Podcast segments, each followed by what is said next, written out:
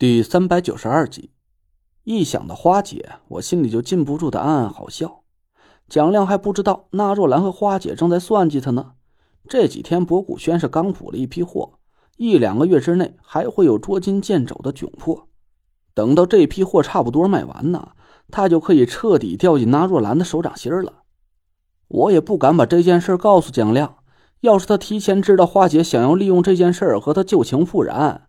他非得当场拔腿就跑了不可。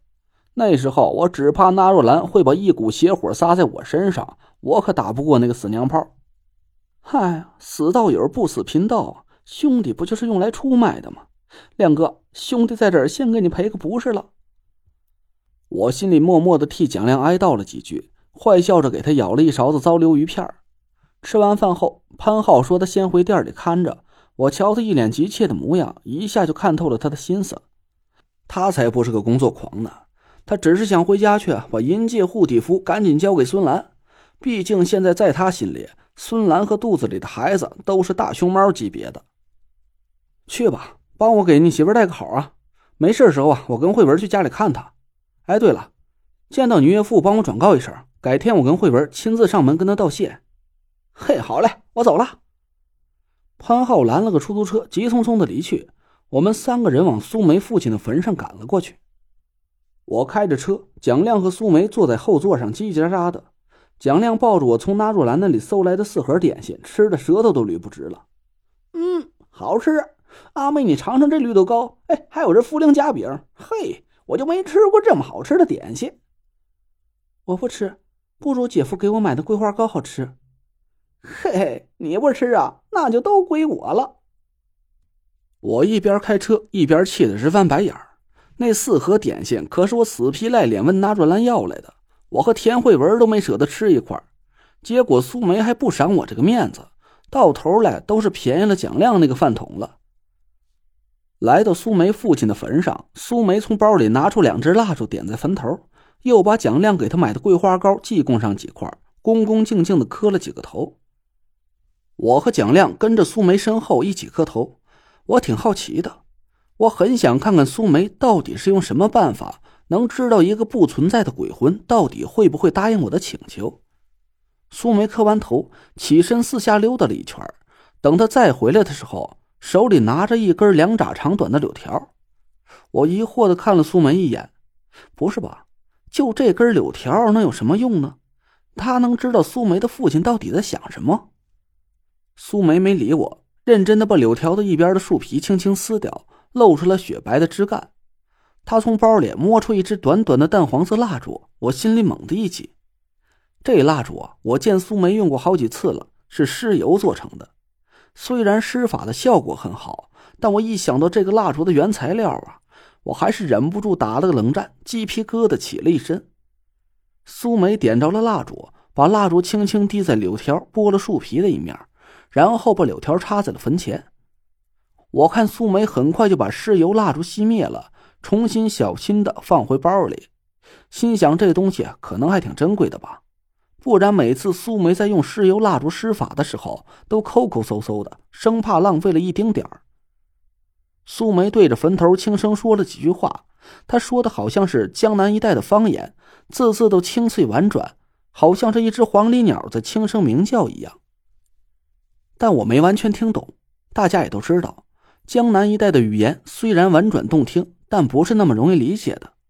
我只听懂了个大概，好像是说我们今天有事啊，要来求爹爹做主，要是爹爹同意的话，就让柳条怎么着怎么着的。就是这个怎么着怎么着呀，我是死活也没听明白。说完，苏梅就朝坟头磕了四个头，我也赶紧在她身后跟着磕头，眼睛却一直盯着插在坟头的柳条上。说来也怪啊，今天的风可不算太小，柳条本应该是随着风左右摇摆的，可插在坟头的那只柳条啊，却是纹丝不动，只有柳叶在哗啦哗啦的轻轻摆动着。苏梅又朝墓碑说了几句话，我也只听懂了一小半他好像是在说我想跟他学纸扎术，爹爹啊，同意啊，但后面还有一些话，我就一个字也听不懂了。呼啦。柳条竟然一下左右摇摆了起来，我心里一紧，点头 yes，摇头 no。哎呀，坏菜了！这看来苏梅的父亲是不同意我学纸扎术啊！我心里暗暗叫苦。我现在能想到的不怎么费法力的法术，除了纸扎术之外，还真就没什么了。要是我连自己都保护不了，明天跟着纳若兰去了黑胶谷游乐场，那我可能只能缩在纳若兰和田慧文身后了。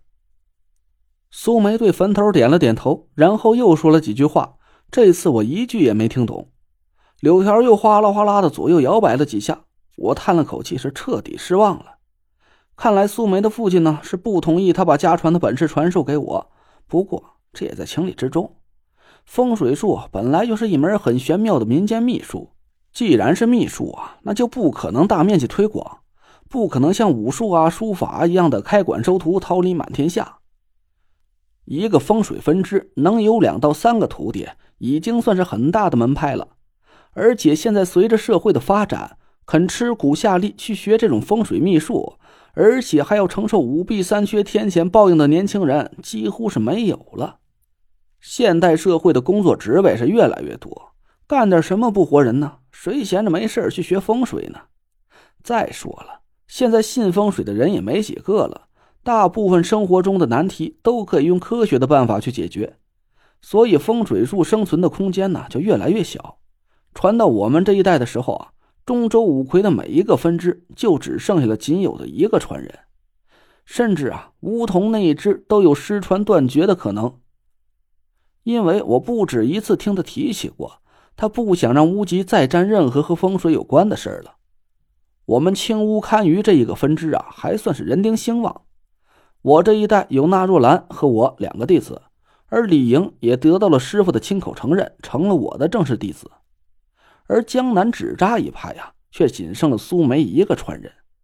我暗暗叹了口气，心想啊，看来我要再想想其他的防身办法了。